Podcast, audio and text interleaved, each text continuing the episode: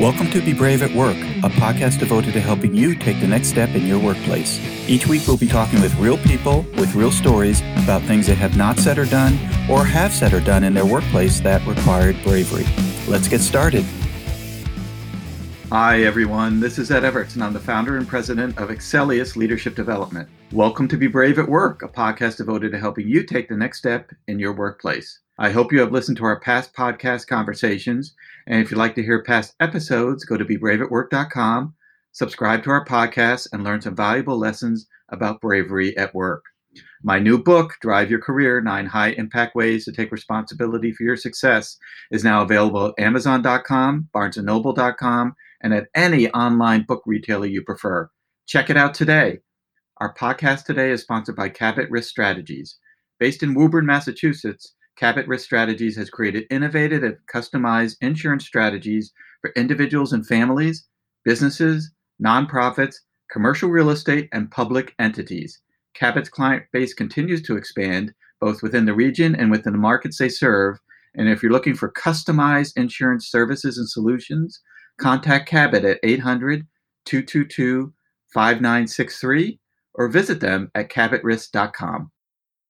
I'm really excited to introduce our guest today. Elise Russell is a speaker, copywriter, and a creative director known for her award winning work, bright ideas, attention to detail, and sass. I gotta love that. Elise is currently devoting her energy, enthusiasm, and leadership in an organization called Pony Friday, where she collaborates with like minded creatives to motivate others to chase down their dreams.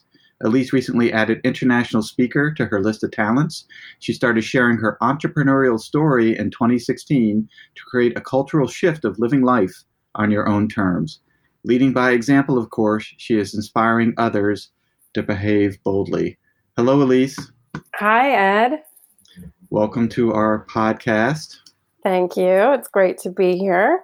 Well, we're great to have you here today. And I did a light job of introducing yourself, and I'd love for you to take a few minutes to tell folks a little bit more about your background and what you really do today in the marketplace. Absolutely. So, I spent my career as a creative in ad agencies, which is kind of a dream job. I mean, you're thinking of ideas all day long and getting to make billboards and TV spots. And I wrote some really fun radio spots. And I just felt like there was more for me. I felt fairly constricted by agency culture, although I did thrive in the whole competitive nature of it all. I left eight years ago to start my own thing. And it was a bit of a meandering journey to figure out who I wanted to be. And I would say that that is ongoing. I did a bunch of contract work for agencies as a hired gun and then direct client work. And then I started actually creating things for Pony Friday. So we have merch. We recently launched a community app for creative entrepreneurs called Kiss My Pony, and that's on Apple and Android. So we really just want to have fun and encourage other people to show up in a bigger way instead of feeling constricted in the nine to five themselves, like what could they be doing? So tell us a little bit more about Pony Friday. I mean, what is the origination of the organization and, and what do you do uh, in the marketplace? So we've done a ton of branding work for corporate. Um, so we've worked with membership organizations to help them elevate their brands. A lot of older membership organizations have seen some attrition because there's new competition and they haven't seized the newer technology or they have an aging membership base and they need to target a younger audience and shift their brand and how they come to be and you know their whole existence. It just like they need a brand refresh. They need a new image in order to attract a younger audience. So that's one of the things that i have helped several organizations with. And you've also written a book recently called Behave Boldly. Can you tell us a little bit about that? That is the most fun thing that I have done recently. it's, I mean, honestly, I didn't realize how much fun writing a book would be. And I really am talking about the fun part being the finishing finishing writing a book because that was a three-year project for me um, it's called behave boldly your dreams won't chase themselves and I really just wanted to write it uh, because it's a snapshot of the first seven ish years of me growing Pony Friday. And I I read a lot. I listen to a ton of audiobooks, and I was so tired of hearing the story from the ivory tower. So Phil Knight's Shoe Dog, great book. But when you already understand that you're a billionaire and you're looking down from your ivory tower and you're telling other entrepreneurs that I remember when it was hard, it's difficult as the young entrepreneur not to say, okay, but that was a completely different landscape. That was 50 years ago. That, you know, so much has changed. And when somebody says, I remember when it was hard, but they have succeeded, they are in the ivory tower, they do have the all, all the money in the world that they could want, it makes that story less tangible. It seems out of reach. And when you think of something that took 50 years or more to achieve, and you think, oh, I'm in my first year or two, that becomes really difficult. And so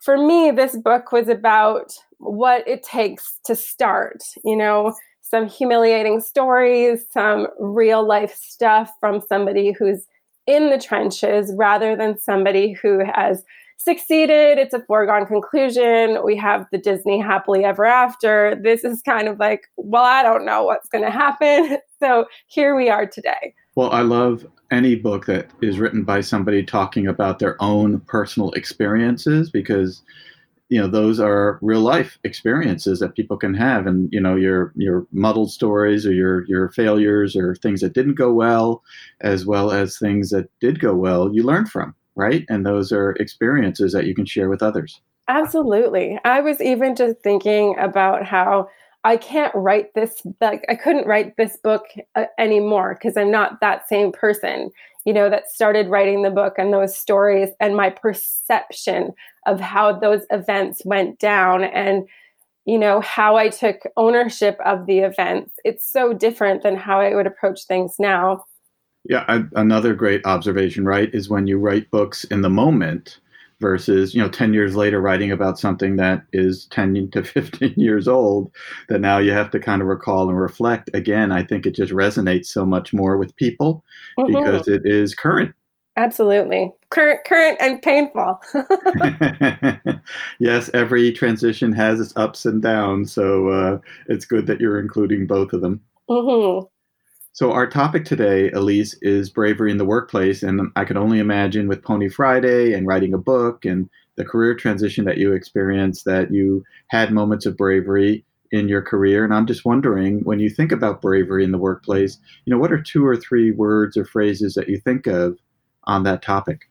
This is such an emotional question in the sense that I feel like I've never shied away from being brave and doing the brave thing. However, sometimes we don't know what the brave thing is. And so I can look back and think of moments that were really difficult and where I had to fire my biggest client because I knew that that wasn't the direction that I wanted Pony Friday to go and that our relationship had kind of run its course. And I slid into, you know, a a boardroom at the top of a skyscraper and said, you know, I'm about to be super unpopular and we need to we need to break up.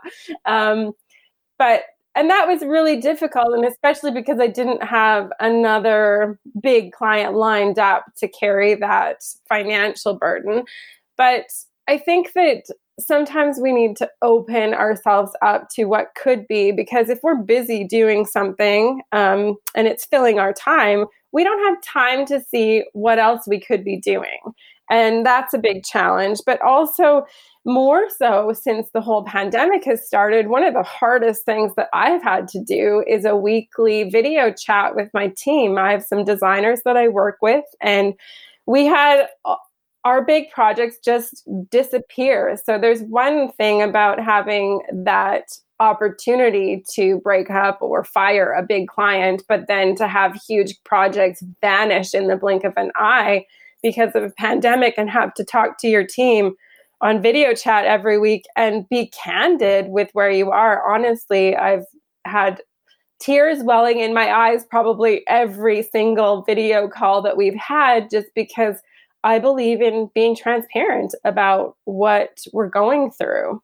So I love the way that you frame that observation, Elise, because it sounds as though that in an effort to be brave, there's really two events that might happen. One is a planned event where, due to dissatisfied relationships, you know, whatever the reason was that you decided to part with your largest client, you know, but it was something you planned to do potentially. You might say, mm-hmm. no way, it was really more in the moment, but, you know, but it was something you had time to think about. And then unplanned, like the coronavirus, right? That suddenly you wake up one day and the, you know, leading politicians are telling you that the, the town's shutting down and no one can go out, right? So, you know, can you reflect a little bit on maybe if you can recall the differences of the bravery, like the planned bravery where you scheduled a time to talk with the client and potentially knew what you wanted to say versus these conference calls where you're all experiencing something that you didn't anticipate?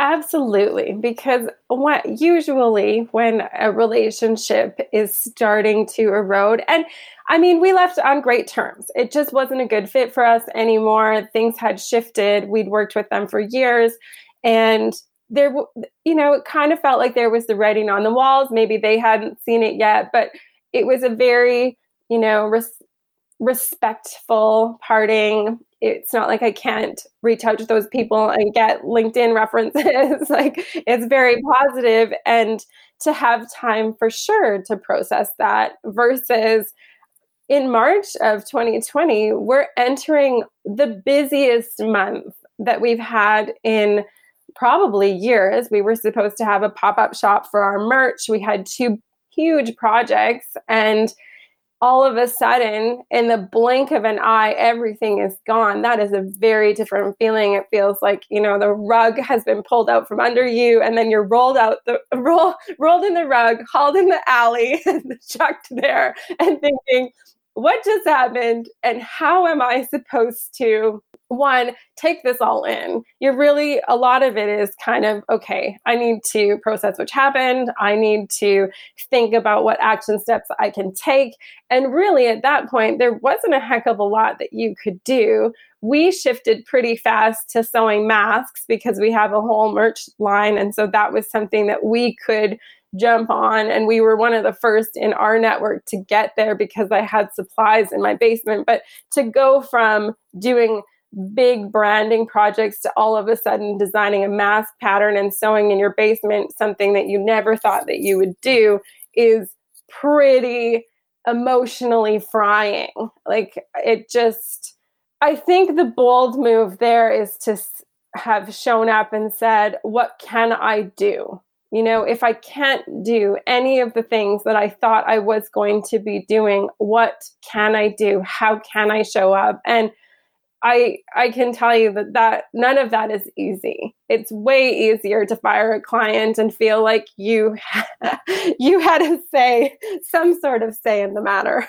Sure, everybody wants to drive their career and ensure that they're leading in the way that they want to lead and again i'm a huge fan of transparency and i think in most situations not all but most situations a high degree of transparency can create greater candor greater honesty and help people all move in a common direction. When you're not transparent and you're withholding information or modifying information, it creates this web, you know, the proverbial web that is hard to unravel or starts to unravel, you know, unintentionally. So, you know, being transparent with your biggest client, being transparent with your colleagues, even if it's bad news, which is where most people think about transparency, mm-hmm. I think I think can be, you know, incredibly effective.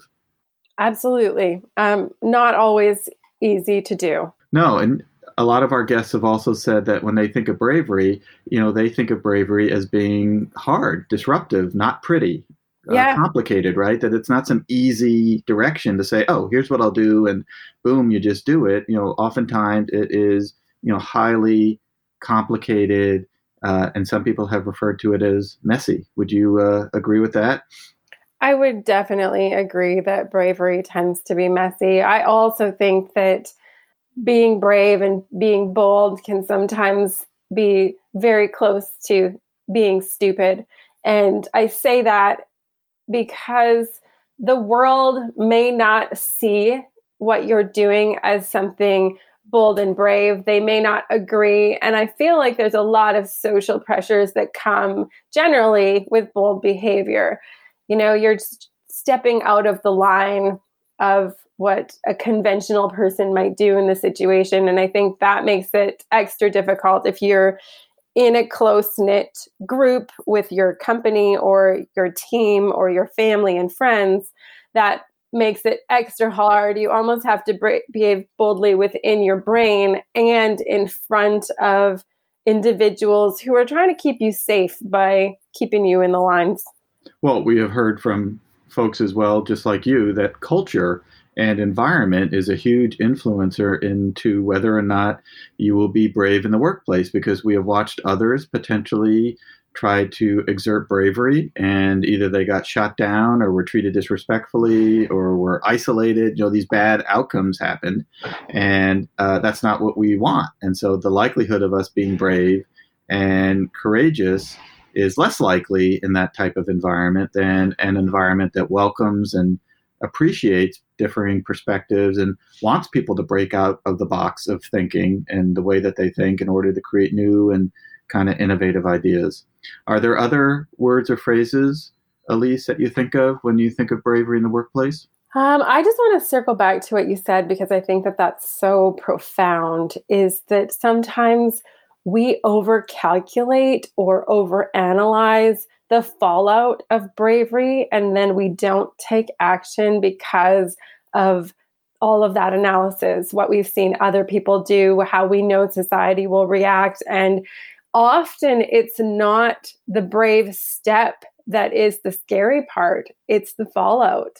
Yeah, I uh, have coined a phrase I think that describes these things that we create and I call them self constraints. And these are self generated ideas or beliefs or stories or obstacles that we create as to why I shouldn't say what needs to be said or do what needs to be done. And we're so talented at creating these reasons why we shouldn't do it and part of it's because you know we've not grown up learning how to navigate conflict effectively as adults and so uh, we like to follow the path that's least disruptive and so you know, we create all these reasons. I ran out of time. It wasn't a good moment. You know, I mean, just the list is endless. And, you know, I call them self constraints. And if, you know, going back to something you said, if we can look at more at what can I do, you know, what am I able to do effectively here to make progress, the likelihood of us being braver is greater. Absolutely. And I think that we have to show each other how to be brave. And that is often lacking there's been a huge trend, uh, and maybe it's a resurgence, but in the last few years, maybe even the last decade, of authenticity and vulnerability. And I've seen individuals speak at conferences, I've read books about it, and that often is tied to bravery. But what we find is that most individuals talking about vulnerability and authenticity are not showcasing it. So they talk about it almost in a theoretical sense and they attach themselves to it without actually showcasing it, which is fascinating because I believe that they think they're being authentic. I believe that they think they're being vulnerable. But if you've ever read, you know, the most popular books on it or, you know, seen someone talk about it, they're not showcasing it, which is fascinating because we're human. We can feel it. We can feel when somebody is being authentic, vulnerable, and brave. We can we can sense it. Well, I think we can, and I hope those same leaders have what I call an accountability partner, which is somebody whom, after the meeting or after the comments that they've made, etc., say, "How did I do? What do you think the impact to the audience was?" I was attempting to be authentic. Did it come through? And hopefully that person would say either, I think it was fantastic and please keep doing that, or I think you missed the mark. I think uh, it looked like you were trying to do something that you yourself don't either believe or are good at. And so we've got to keep practicing that behavior.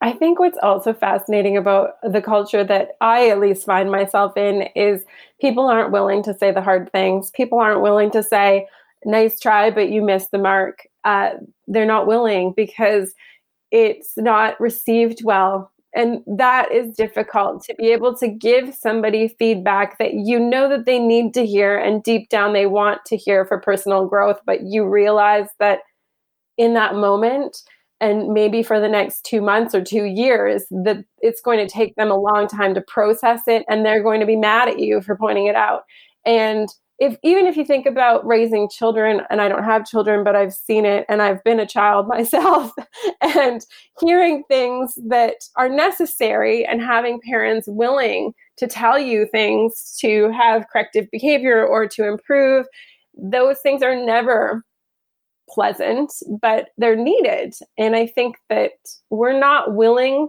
on a regular basis to help each other course correct. We're not. I think uh even your best friends sometimes are the worst at being honest and candid with you for all sorts of complex reasons. But uh, you know, based on that, Elise, thank you so much for your time today talking about bravery in the workplace. I think we heard some great ideas around vulnerability, authenticity, transparency, uh, you know, self constraints, planned uh, bravery versus unplanned and unexpected bravery. These are all great things for our listeners to reflect on. If folks wanted to get in touch with you, what are some ways or connections that you can share with us that can help them?